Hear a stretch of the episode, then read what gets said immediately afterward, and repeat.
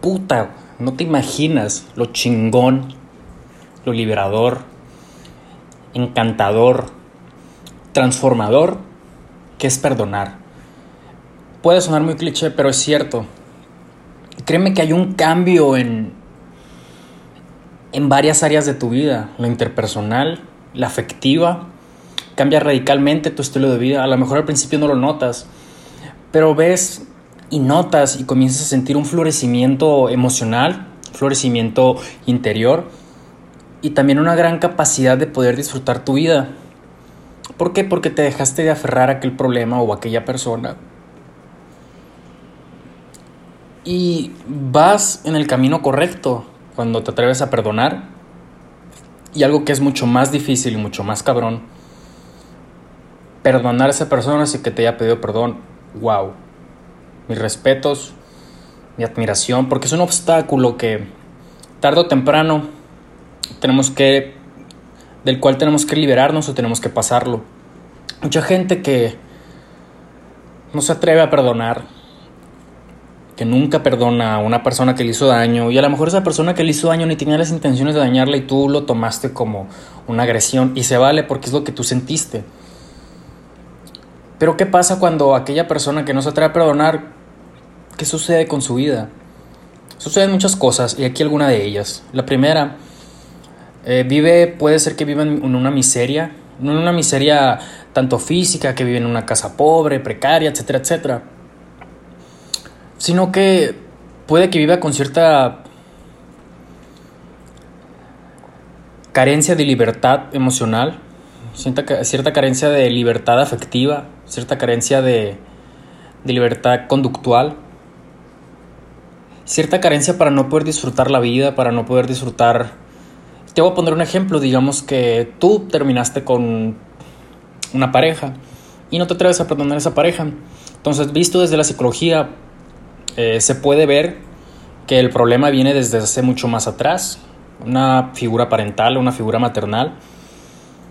Y puede ser, no, no estoy generalizando, ¿no? Porque cada situación es específica y diferente en cada ser humano. Pero cuando no te atreves a perdonar y a soltar a esa persona, puede ser, puede ser la mayoría de las veces que vayas repitiendo un patrón de conducta con otras parejas a lo largo de tu vida. Y por eso te vas a preguntar, oye, ¿por qué el mismo pedo que tuve con mi ex lo tengo con mi pareja actual? Y terminaste con ella, digamos. Y te vas a otra relación y así te la llevas, así te la llevas. Y como digo, eh, no puedo generalizar y es diferente en cada persona. Pero algo sí que me gusta mencionar es que además de un desafío especial que es el perdonar a una persona y también el pedir perdón y bajarnos de nuestra soberbia, nuestro ego, nuestra... Eh, ¿Qué te puedo decir? Y este impedimento, pues trae consigo un gran tesoro y una gran ventaja. ¿Y cuál es la liberación? Y después de la liberación que viene, Uta, me gustaría mencionarte muchas cosas que cambian, empiezan a cambiar tus esferas sociales, empieza a cambiar la forma con la que ves al mundo. Dícese, visto desde la psicología, desde el budismo, desde la biodescodificación y visto desde algunas corrientes filosóficas, psicológicas, que el primer conflicto por el que pasa el ser humano en cuanto a relaciones afectivas viene desde el núcleo, desde el primer núcleo social. ¿Y cuál es el núcleo social? La familia. Y es bastante complejo, pero me es me es grato mencionarlo porque es, en realidad es una, es una verdad y es una realidad que todos pasamos, todos tenemos madre y padre, todos tenemos una figura paterna y una figura materna. Muchos no lo tienen, lo tuvieron, pero muchos no lo conocen. Este ese es otro caso. Yo voy a hablar eh, de la gente que conoce a sus padres y a sus madres. Y bueno, eh, el primer núcleo social al que nosotros nos exponemos y experimentamos y en este aprendemos a amar, a desarrollarnos en una sociedad y aprender dinámicas sociales, dinámicas comportamentales y dinámicas colectivas. Es con nuestra familia. Entonces, dentro de, esta, de este grupo social, de este núcleo social llamado familia, se empiezan a gestar decenas, si no es que centenas, o si no es que miles, de conductas distintas para satisfacer necesidades propias. dentro de, del, del, psicoanálisis, dentro de la psicología, porque me gusta mencionar mucho sobre la psicología, porque estudio psicología, es algo que se llama complejos. Lo menciona Freud, Sigmund Freud. Es el complejo de Edipo, el complejo de Electra. En el complejo de Edipo va dirigido, es del hombre, y el complejo de Electra se da en la mujer. Pero ¿qué son en realidad? Solamente para hacer un pequeño énfasis y mencionar cómo una situación puede dañar a una persona, cómo puede beneficiarla en un futuro. El complejo de Edipo hace referencia al deseo sexual inconsciente que siente el niño varón hacia la madre en la etapa del desarrollo psicosexual. Es la etapa de la infancia. El complejo de Electra hace referencia al deseo sexual inconsciente que la niña siente hacia su padre.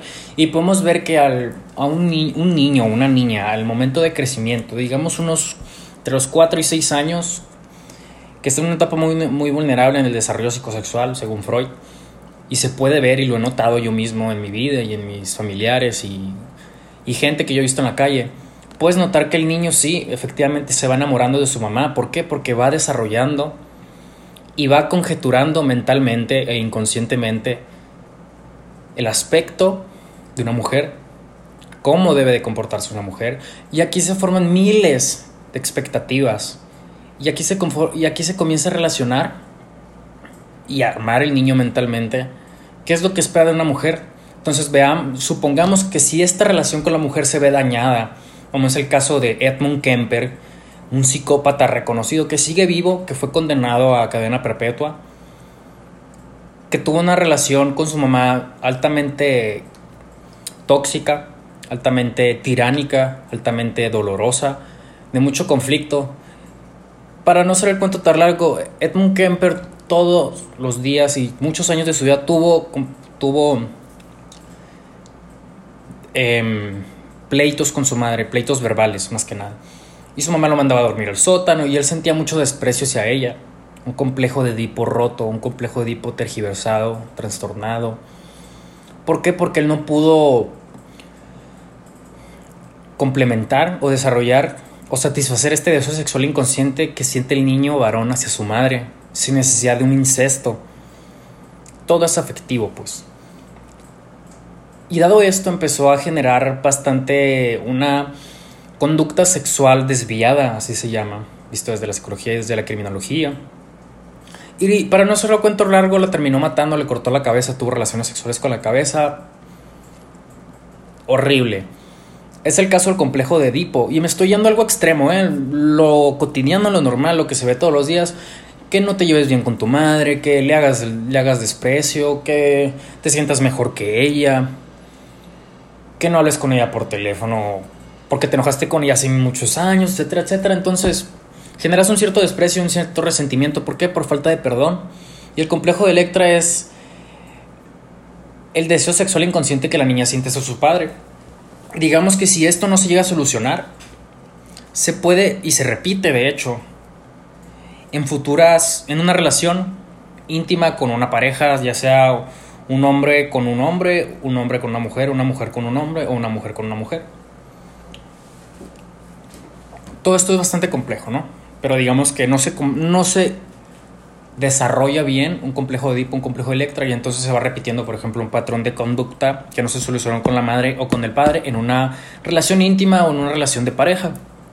He, por ejemplo, he ahí la gran importancia del perdón y de lo liberador que es, y también para la propia gestión de emociones y la propia, nuestra propia percepción de la realidad trae consigo el perdón, una mejora en la calidad de nuestro sentir, de nuestro pensar y de nuestro actuar por eso te invito, no te obligo, sino que te invito, y solamente te menciono, si tienes algún problema de perdón o de pedir perdón, que yo tengo también, no soy perfecto, que todos tenemos, me imagino, te invito a que lo soluciones, te invito a que te examines qué te hace sentir ese problema referente con esa persona en específica, cuándo y cómo pasó ese problema, y comienza a pensar en él y a trabajarlo Puedes trabajarlo en terapia, puedes trabajarlo con una dinámica en internet, con meditación, platicándolo con un amigo, una amiga, un consejero, un mentor, una mentora, con la misma persona que te dañó, dependiendo el tipo de daño, dependiendo el reto. No estoy dando un tratamiento o un un ejemplo a seguir para que lo hagas, ¿no? Sino simplemente te invito a que te examines y examines qué hay detrás de ese rencor. Puede que haya un, un perdón no resuelto, un perdón no dado, un perdón no recibido. Te invito a que lo hagas. Gracias.